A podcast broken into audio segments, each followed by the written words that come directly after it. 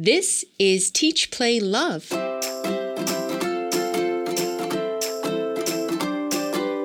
The Bright Horizons Parenting Podcast just for ages 0 to 8.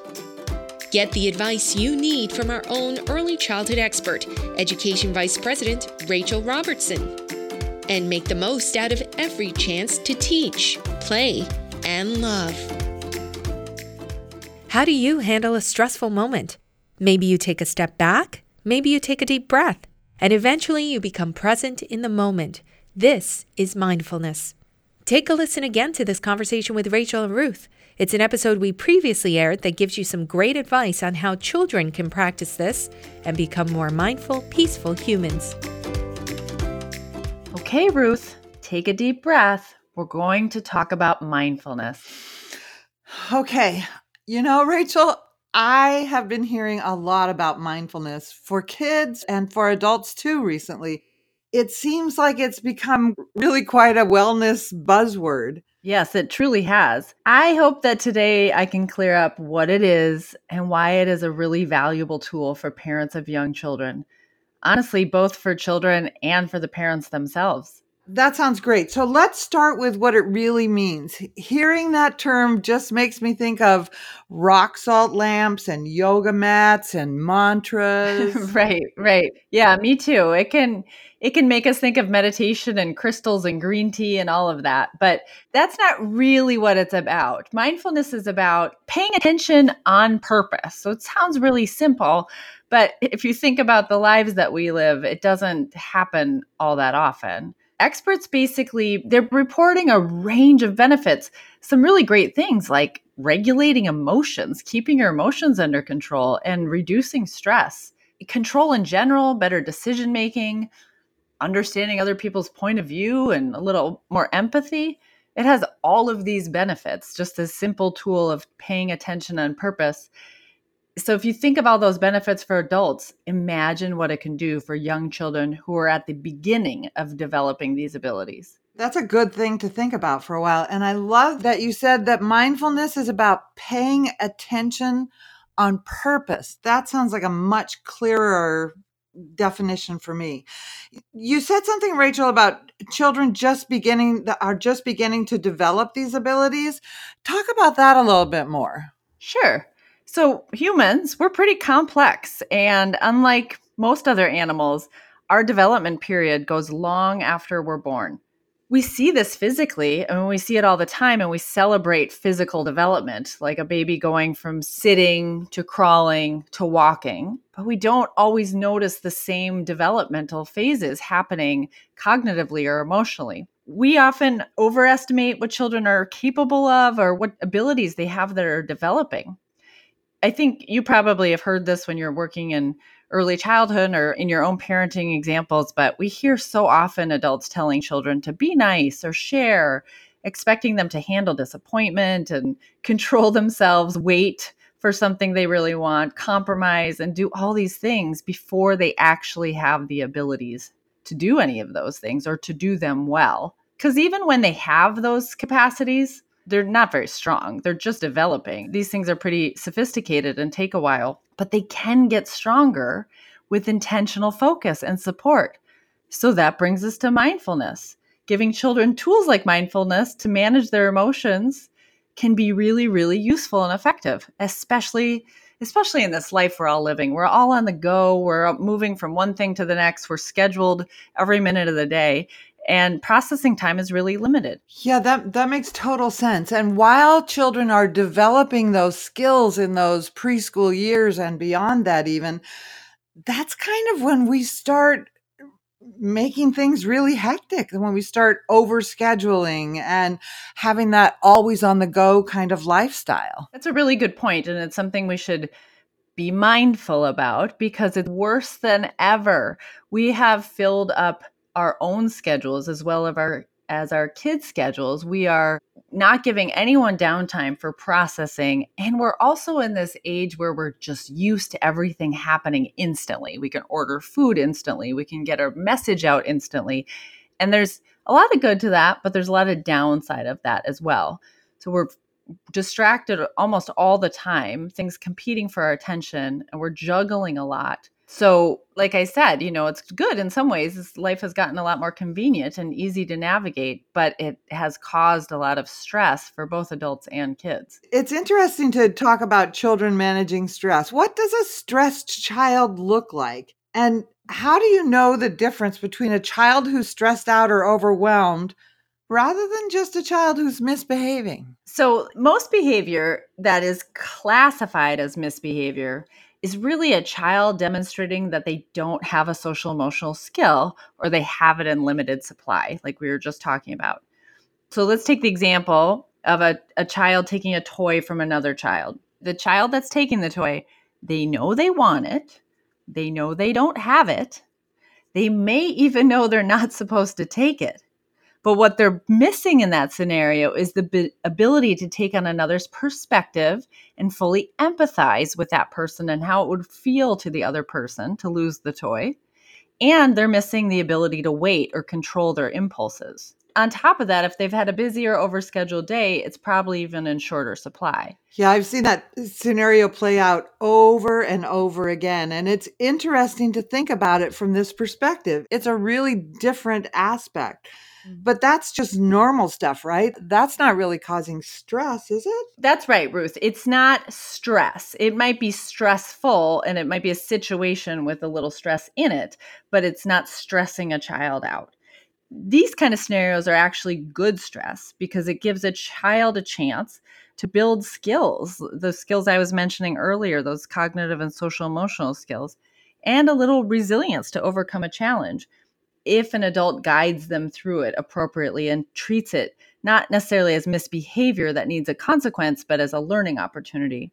And here would be a perfect moment to remind a child about those mindfulness techniques that they've learned and to use those before things escalate further. Okay, so I, I see that mindfulness can really be an important tool for cognitive and social emotional development. And it sounds like it's good for adults and children, and it's something that they could do together. And as caregivers, we want to get the benefits, and we're modeling these calming, centering techniques for children too. It sounds like it's a win win if everybody works on this together. Yeah, that's a really great way to look at it. I'm sure all families want their children to feel calm and have coping skills when it comes to emotions or stress. What are some mindfulness activities? Mindfulness practice can include some really simple things. It doesn't have to be complicated at all. It can be breathing exercises, it can be yoga, and it can be meditation. But really, it boils down to putting your mind to something, tuning into your physical and emotional state, like a check in with yourself, slowing down and tuning in. And that doesn't take a lot of effort. It takes intentionality to make sure you're doing it again in these busy schedules we're all living.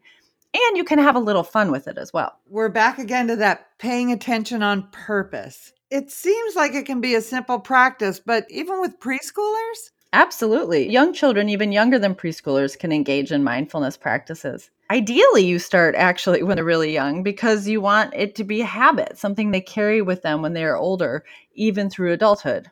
All right, Ruth, it seems like it's a good time for us to talk about some of those mindfulness activities that we do in some of our Bright Horizons classrooms because I think parents can do them just as easily at home with their children.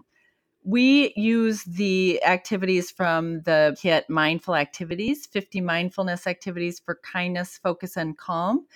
It's published by Barefoot Books, and I know you can find them online. It's a lot of great resources out there um, including some great things on the zero to three website as well. But for today, I'm going to share a couple activities with you from that mindful kit. There's one that I love seeing kids participate in called Shake the Sillies Out. It's pretty fun and it's it is really easy to do too. So all your child needs to do is to pretend to be a statue and you could do that too actually as the adult with them and you freeze in that position then you take a deep breath and hold it in. Then breathe out and just tell them to shake their silly out. And you do it as well as the adult. shaking your arms and then your legs, doing it high, then low, this way or that way, and just shaking your whole body until it's loose. That's a great one. I've I've done it with kids myself. I've seen lots of kids at, at Bright Horizons do that. And it seems like it's a really good one before bed to get out all that energy and then find find kind of that calm place where you can start relaxing for the evening. Exactly. And I would recommend to think about some of these activities in places like that before bed where you can make it a habit, but also in a good transition activity. If you're waiting and your kids are getting antsy or you feel like you need to keep them busy for a moment, do something like shake the sillies out. Or here, I'll, I have another good one for you. It's called mind bubbles. Just like most mindfulness activities, you're going to start by either sitting or standing comfortably. And then in this one, you're going to imagine you're holding a bubble wand. You take a deep breath in and out as if you're blowing bubbles. So you do this again, and then you imagine you're blowing worries out or any kind of stresses out through that bubble wand. Imagine the bubble pops, and then off your worries float away. Even just this kind of focused breathing can help as you're blowing the bubbles. I love that one. It's stop and smell the flowers sort of thing and blow the bubbles. It's so simple and easy to make a part of your day. Maybe even when you're driving, that's one you could do. Yeah, actually, we really want everyone to be mindful when they're driving, right? Distraction is a problem when people are driving. So, good mindfulness activities is a perfect idea. These are really helpful ways to help our children calm and center themselves. And I love that families can do this together and, and make it into family time. I can only imagine it may feel a little weird practicing mindfulness at first, but I think the benefit sounds like it would be worth it. Just like everything else, it takes practice and work just to fit it in. But once you find the spot for it, it will prove itself so useful and valuable for most people they just end up doing it more and more because because they're enjoying it and getting something out of it. But you know as a family if you're doing this together a good way to start is just find a place to add it into your daily routine like right after you brush your teeth in the morning and in the evening. Start small and then expand that when that that habit is in, ingrained and remember that mindfulness helps with calming, stress reduction, boosting executive function, all of these skills that children really need and are developing. But as adults, we still are learning and, and growing in those areas over time too. So it's great for the whole family to be involved.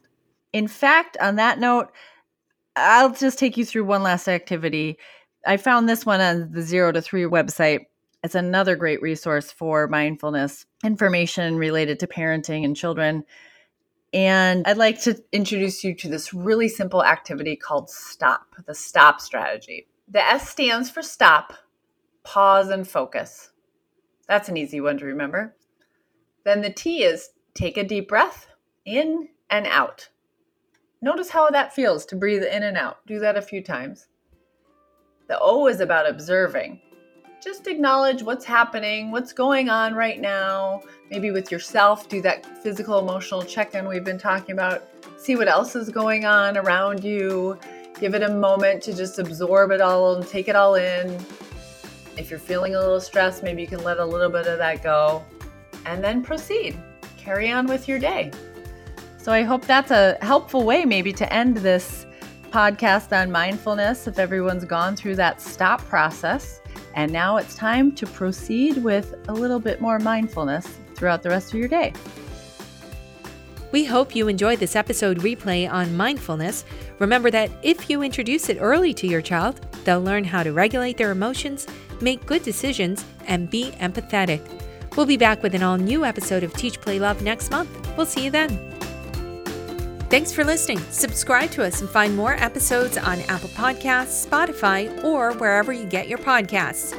See you next time on Teach Play Love and rediscover parenting as the joy it was meant to be.